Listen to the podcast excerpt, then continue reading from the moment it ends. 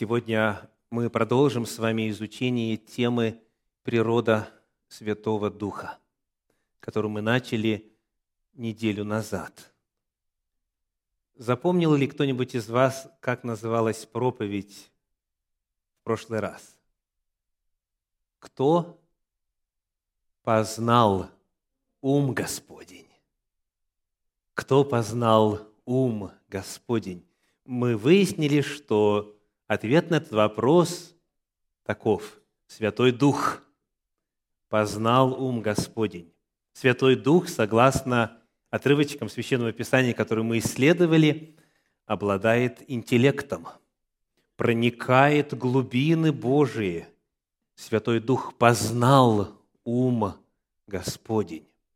Мы также выяснили, что согласно Священному Писанию, Святой Дух – это различимая сущность, отличная от Бога Отца, отдельная ипостась, отдельное существо.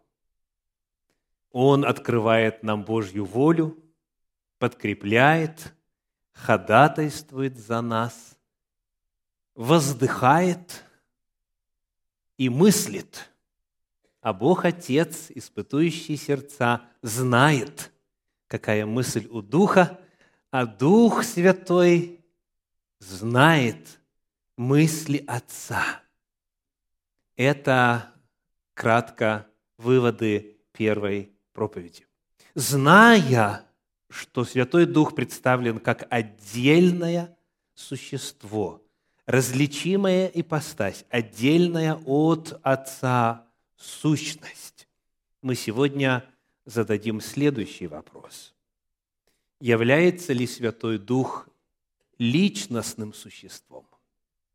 Выяснив, что Он является различимым, отдельным существом, мы задаем вопрос, является ли Он личностным существом.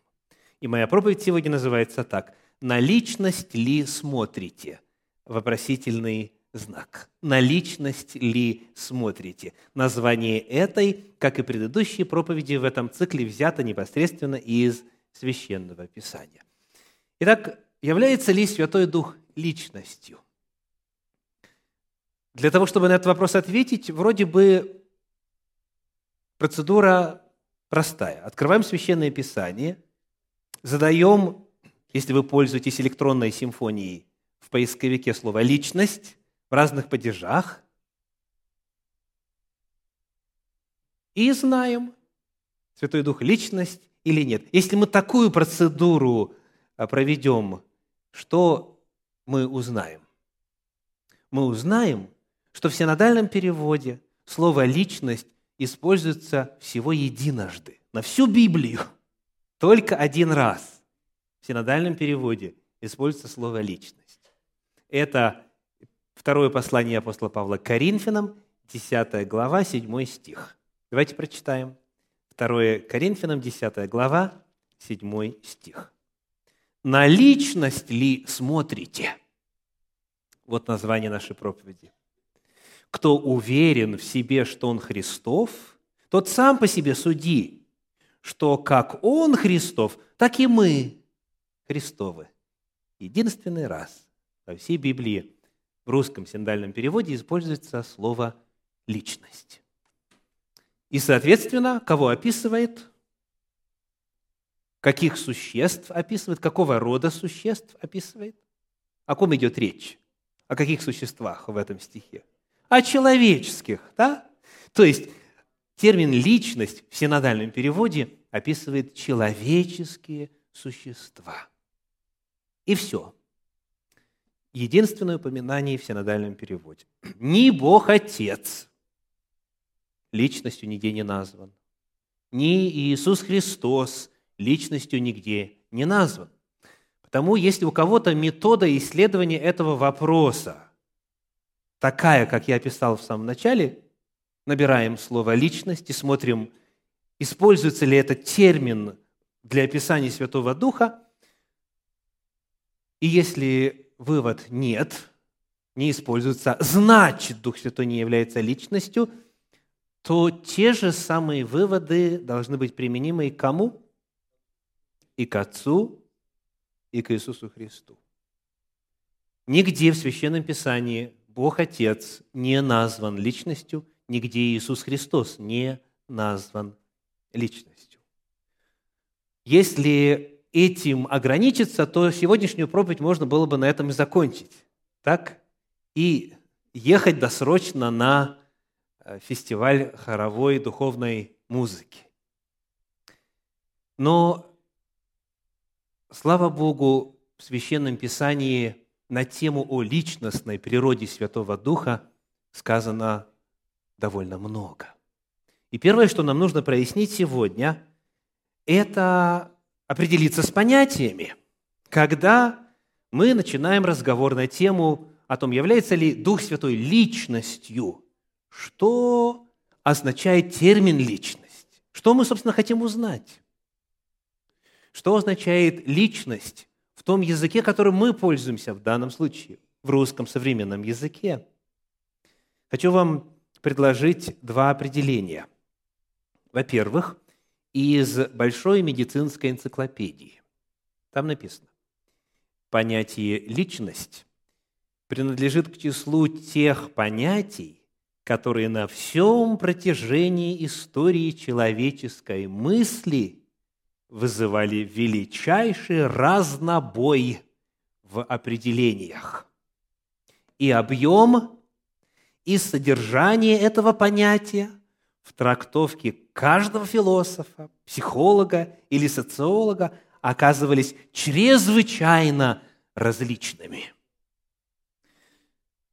Первое, что нам нужно отметить, говоря об определении личности, заключается в том, что в зависимости от эпохи, в зависимости от сферы знаний и в зависимости от конкретного специалиста понятие личности разнится. В древности у греков, например, этот термин обозначал маску актера. Актер выходит, прикладывает маску, меняет голос, меняет телодвижение, и он вот эту роль играет. Тот же самый человек эту маску кладет, берет другую. И вот слово «личность», оно, как и в русском языке, созвучно слову «личина». Личина, обличье, да, все это однокоренные слова.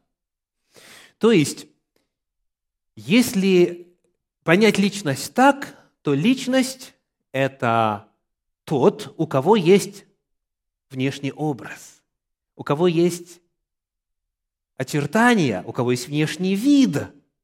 Это ли мы хотим знать? Когда мы задаем вопрос о том, является ли Святой Дух личностным существом, что мы желаем знать? И вот отсутствие факта исследования вопроса терминологии прежде начала жарких богословских дебатов создает массу путаницы. Как нам тут предлагает Большая медицинская энциклопедия? Величайший разнобой. Разнобой. То есть, не определившись в понятиях, очень неразумно пускаться в разговор на тему, является ли Святой Дух личностью.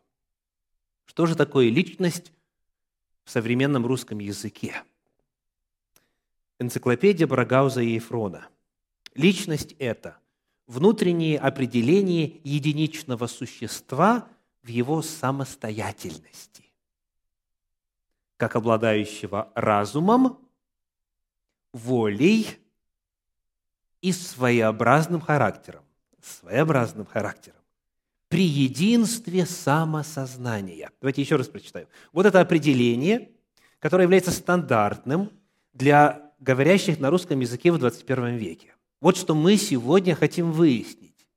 Является ли Дух Святой личностью в смысле единичного существа в его самостоятельности – как обладающего разумом, волей и своеобразным характером при единстве самосознания. Вот этот вопрос мы будем изучать сегодня. И я, конечно, извиняюсь, Но те, кто не в состоянии уразуметь это определение, эту проповедь могут дальше не слушать, потому что пользы не будет.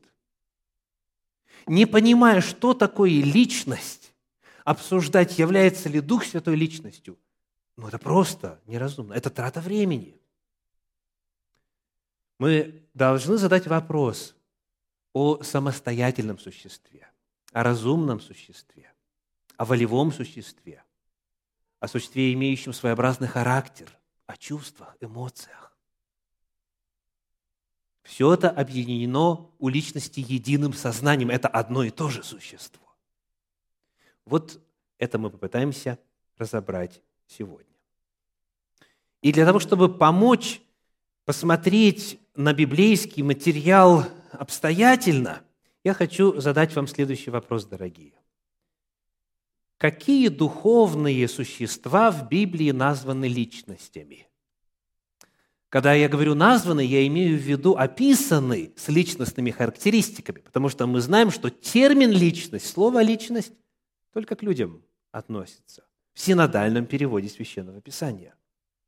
То есть зададим вопрос о духовных существах в Библии. Описаны ли они как личностные существа, прежде чем мы подойдем к Святому Духу. И вот этот вот краткий обзор нас подготовит уразуметь ответ на главный вопрос сегодняшней проповеди. Итак, э, Бог, Вседержитель, Творец, Бог – Отец. Является ли Он личностным существом, как вам кажется?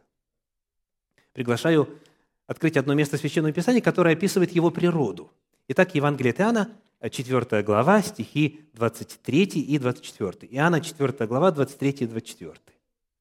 «Но настанет время, и настало уже – когда истинные поклонники будут поклоняться Отцу в духе и истине, ибо таких поклонников Отец ищет себе.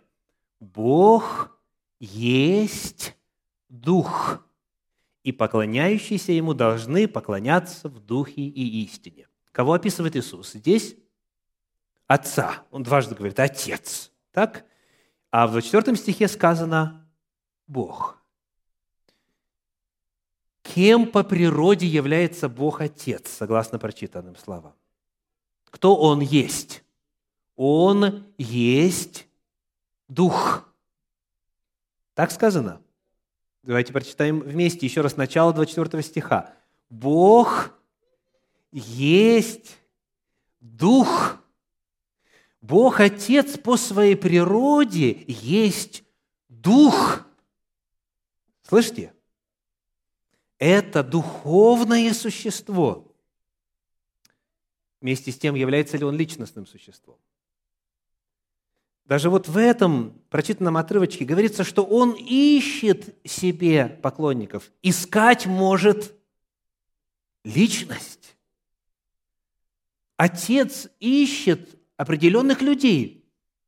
И именно налагая определенные характеристики на этих определенных людей – он принимает от них поклонение. Это личностные категории. Не написано, что является личностью, но описаны характеристики личности. Так? Итак, первый дух, которого мы нашли в Священном Писании, в этой проповеди, это дух, который называется как Бог Отец. Бог Отец есть дух, и он является личностью. Да? Хорошо. Дальше.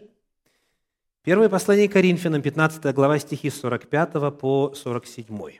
Первое Коринфянам, 15 э, глава, стихи с 45 по 47. Так и написано. Первый человек Адам стал душою живущей, а последний Адам есть дух животворящий но не духовное прежде, а душевное, потом духовное. Первый человек из земли, перстный из персти. Второй человек – Господь с неба. Итак, второй Адам – это кто? Иисус Христос. Он с неба. Он Господь с неба. Какова его природа, согласно этому отрывку. Какова природа Иисуса Христа, Господа Иисуса Христа? Он есть кто? Дух. Готовы прочитать вместе? Так. Мы читаем вторую часть 45 стиха. «А последний Адам есть Дух животворящий». Аллилуйя! Иисус Христос есть Дух, сошедший с неба. Является ли Иисус Христос личностью? Является ли Иисус Христос личностью? Нету сомнений, правда? Нету сомнений. Иисус Христос есть духовная личность. Он есть Дух животворящий. Давайте посмотрим на еще одну категорию существ. Помимо Бога Отца, который есть Дух, помимо Иисуса Христа, который есть Дух, и тот, и другой являются личностями, Библия описывает еще иных духов. Послание к евреям, первая глава, стихи 13 и 14. Евреям 1 глава, стихи 13 и 14. «Кому, когда из ангелов сказал Бог, «Сиди, одесную меня, доколе положу врагов твоих в подножие ног твоих». Не все ли они суть служебные духи, посылаемые на служение для тех, которые имеют наследовать спасение? Здесь описываются ангелы Божии. И сравниваются с Сыном Божьим. Кому, когда из ангелов сказал Бог, сиди, одесную меня? Никому, никогда. И вот в описании этих существ, Божьих ангелов, говорится об их природе. Можем ли мы прочитать вместе начало 14 стиха? «Не все ли они суть служебные духи?» Мы узнаем, что ангелы Божьи по своей природе есть духи. Они являются духовными существами, ну и теперь вопрос, э, являются ли они личностными существами? Являются ли ангелы личностями? Есть ли у них разум, воля и э, чувство, своеобразный характер?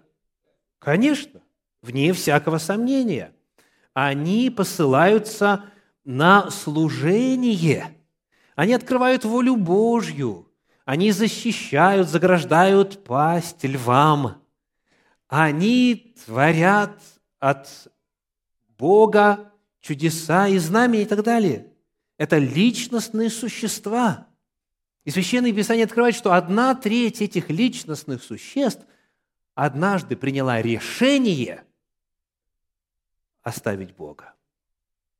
И в послании Петра, и в послании Иуда говорится об ангелах, не сохранивших своего достоинства, об ангелах, согрешивших и оставивших свое жилище. Это выбор, это воля, это применение интеллекта, это вопросы характера. Так? То есть, ангелы являются духами, они есть духи, и они являются личностными существами. Посмотрим теперь на послание апостола Павла в Ефес, вторую главу, первые два стиха. Ефесянам вторая глава, первые два стиха. «И вас, мертвых по преступлениям и грехам вашим, в которых вы некогда жили, по обычаю мира сего, по воле князя, господствующего в воздухе, духа, действующего ныне в сынах противления». Кто описывается? Князь, господствующий в воздухе. Христос его называл князь мира всего. Это дьявол, это сатана. И вот в описании его также используется термин «дух». Он есть дух, господствующий в воздухе. Сатана является духом. Вопрос, является ли он личностью? Согласно Священному Писанию, он описан как личность.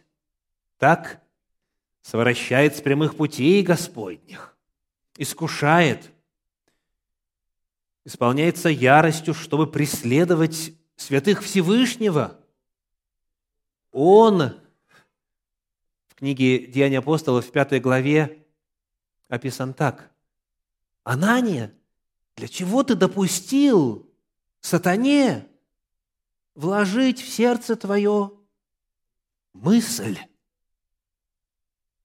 В подлиннике, как это наполнил сатана сердце твое? То есть, дьявол, сатана, вне сомнения, на странице Священного Писания представлен как существо личностное. Он есть дух. Еще один отрывок.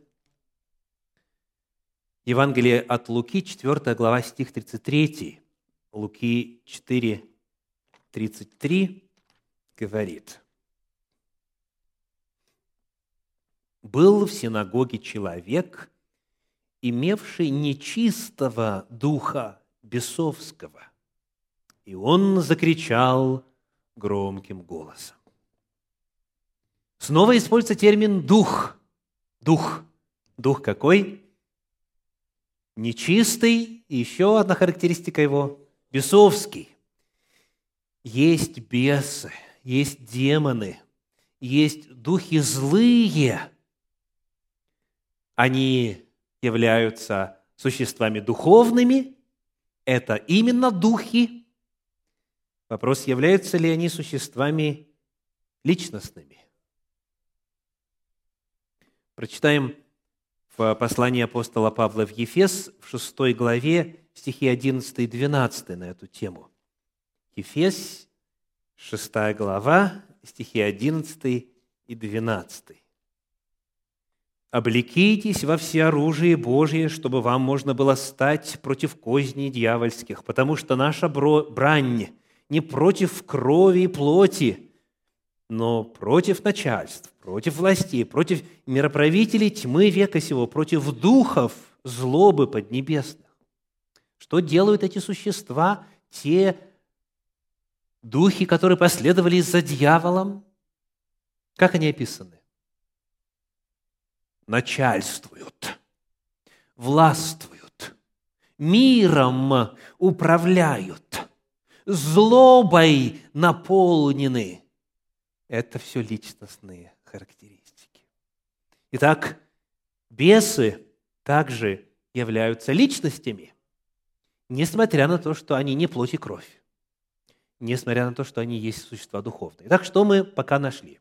Мы нашли, что Бог Отец есть Дух и есть личность, что Иисус Христос есть Дух с неба и есть личность, что сатана есть Дух и есть личность, что прежде сатаны, ангелы Божьи, есть духи и есть личность, что бесы, ангелы зла, демоны являются духами и являются личностями. И вот дальше начинается самое странное. Когда мы задаем вопрос, а является ли Святой Дух личностью? Некоторые говорят, нет. Почему, вопрошаем мы? Потому что он дух. Потому что он дух. А мы в жизни никогда личности, которые без плоти и крови, не встречали. Так? То есть вокруг нас одни личности телесные. И потому бывает очень трудно некоторым представить, что духовное существо может быть личностью. Но священное Писание говорит нам, и это духовное существо есть личность, и то, и так далее. Я назвал вам пять духов. Все, которые являются личностями. На самом деле, дорогие, все существа в Библии, которые названы духами, не у которых есть дух, это отдельный разговор. У животных есть дух, например, и так далее. Не у которых есть дух, а которые есть духи, которые являются духами по природе, все они без исключения являются существами личностными. То есть, если кто-то говорит, отец – личность и дух, сын – личность и дух, и так далее, по перечисленному, но Дух Святой не личность, потому что Он дух, отправляем учить логику снова. Непоследовательно считать, что Дух Святой не может быть личностью, потому что Он есть Дух. Он есть Дух. Не вопрос тела определяет личностные характеристики, а как раз-таки все, что в Библии описано как существа духовные, все эти существа являются личностями. Поэтому последний вопрос сегодня такой. А Дух Святой описан ли, подобно другим духам, описан ли с личностными характеристиками? Зная, дорогие, зная и помня, что Дух Святой – это не то же самое, что Отец. То есть, помня прошлую проповедь, зная и помня, что Дух Святой ходатайствует перед Отцом, что Он проникает в мысли Отца, что Он отдельное существо. Является ли Он личностным существом? Прочитаем лишь несколько примеров в Священном Писании десятки заявлений на эту тему. О разуме. Мыслит ли Святой Дух? Исследует ли Святой Дух? Изучает ли Он? В прошлой проповеди мы читали ряд отрывков. И сегодня напомню и некоторые другие. Прочитаю для вас буквально три отрывочка. Евангелие от Иоанна, 16 глава, стихи 13 и 14. Евангелие от Иоанна, глава 16, стихи 13 и 14. «Когда же придет Он, Дух истины, то наставит вас на всякую истину». Наставит это действие чего? Действие интеллекта, действие разума. Так?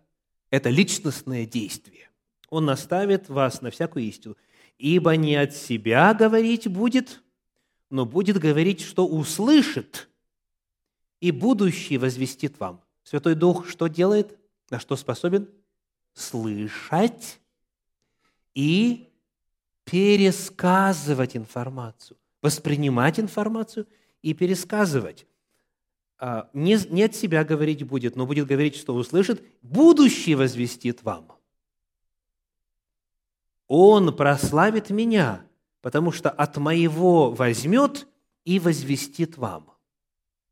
Есть тот, кто говорит эти слова, Иисус Христос, и есть тот, о ком Он говорит эти слова. И тот, о ком Он говорит эти слова, Дух Святой, сказано, Он возьмет от моего и возвестит вам. Здесь Дух Святой описан как рациональное существо, как существо, обладающее разумом. Послание к римлянам, 8 глава, стихи 26 и 27, то, о чем мы читали в предыдущей проповеди – Римлянам 8 глава 26-27, также и Дух подкрепляет нас в немощах наших, ибо мы не знаем, о чем молиться, как должно, но сам Дух что делает? Ходатайствует за нас воздыханиями неизреченными, испытующий же сердца знает, какая мысль у Духа, потому что Он ходатайствует за святых по воле Божьей.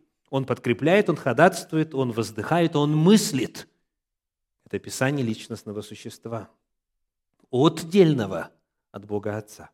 1 Коринфянам 2 глава 10 стих, 1 Коринфянам 2.10 говорит, «А нам Бог открыл это Духом Своим, ибо Дух все проницает и глубины Божии». Итак, Святой Дух описан как обладающий разумом. своим самосознанием, отдельным самосознанием. Дальше воля. Книга Деяний апостолов, 13 глава, 2 стих. Деяния апостолов, 2 глава, стих 13 говорит.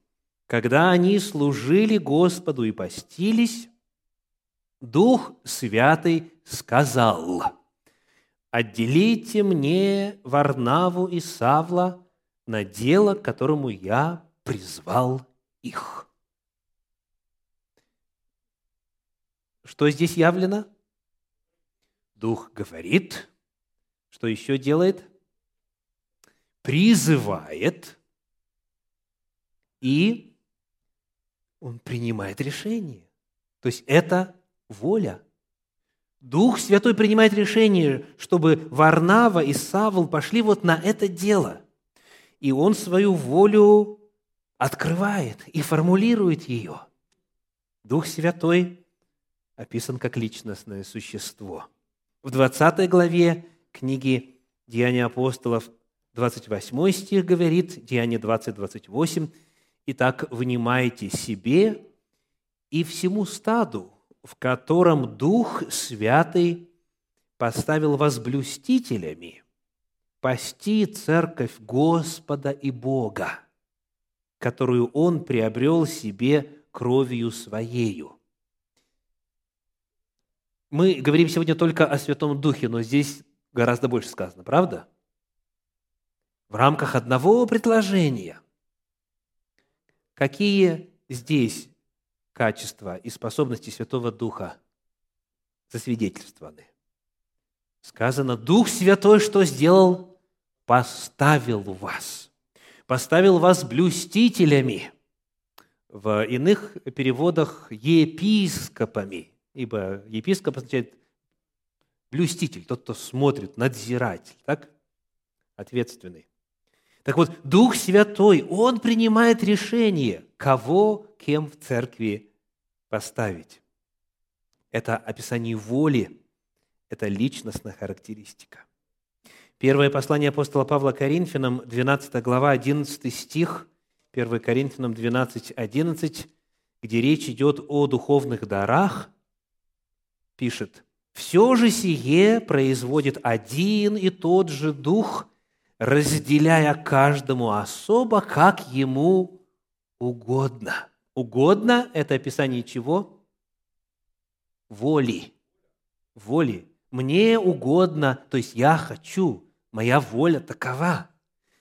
Господь, Дух Святой, описан здесь как обладающий волей – все же сие производит один и тот же Дух, разделяя. Он принимает решение, он распределяет дары, он дает духовные дары. Это описание воли. Так мы нашли разум, мы нашли волю, и последние чувства, эмоции, вот тот самый своеобразный характер. Римлянам 15 глава, 30 стих. Римлянам 15, 30. «Между тем умоляю вас, братья, Господом нашим Иисусом Христом и любовью Духа подвязаться со мной в молитвах за меня к Богу».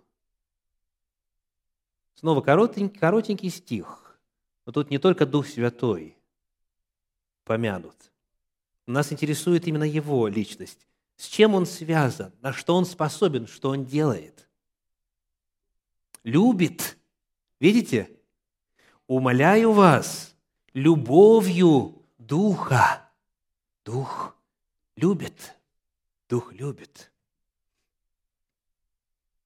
Послание в Ефес, 4 глава, 30 стих, Ефесянам 4.30 говорит, «И не оскорбляйте Святого Духа Божия, которым вы запечатлены в день искупления.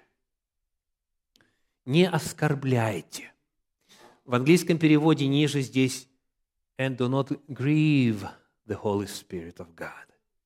То есть не печальте Святого Духа, не печальте. Печаль – это чувство, Это переживание личностного существа. Не печальтесь Святого Духа. Послание к евреям, 10 глава, 29 стих, говорит евреям 10, 29, «То сколь тягчайшему думаете наказанию, повинен будет тот, кто попирает Сына Божия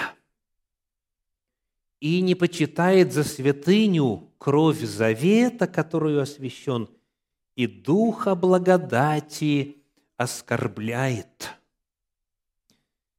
Здесь у нас в синодальном переводе тот же глагол «оскорблять», как и в прочитанном ранее отрывочке в послании в Ефес, 4 главе, 30 стихе. Да, не оскорбляйте. Но в оригинале другой глагол. И э, в английском отражено так. «And has outraged the spirit of grace». Что такое outrage? Это э, разъярять это очень сильная эмоция. Это описание гнева. То есть в подлиннике, как и в английском, используется глагол, который описывает другую эмоцию. Печаль, Ефесянам 4.30, а здесь ярость. Это личностная характеристика. Не приводите Святого Духа в ярость это может плохим закончиться. Так? Итак, что мы видим, дорогие? Что подобно тому, как ни Бог Отец, ни Иисус Христос, никто из иных духов, описанных в Священном Писании, не назван личностью, но описан с личностными категориями и в личностной природе, которых никто в здравом уме сомневаться не будет – Точно так же и этот Дух, Дух Святой, который, написан, который описан в Библии как отдельная, различимая от Бога Отца сущность, существо. Он по описанию десятки раз в Слове Божьем представлен как существо личностное. И эта проповедь, она могла бы быть часа два, если бы мы хотя бы только читали все места Священного Писания – начиная от Пятикнижья и заканчивая книгой Откровения, где Святой Дух описан личностными категориями, личностным языком. На данном этапе важно сказать следующее. Меня вовсе не интересует, насколько истина о том, что Святой Дух является личностью, укладывается в вашем сознании. Меня даже не интересует, насколько это укладывается в моем сознании. Потому что я помню, что природа божества – это тайна. Моя задача не в том, чтобы анатомировать божество и дать четкие философские и иные определения. Моя задача в том, чтобы понять, как именно он открыт, Дух Святой, на страницах Священного Писания? С чем он схож в том, как он открыт? И, уразумев это, принять.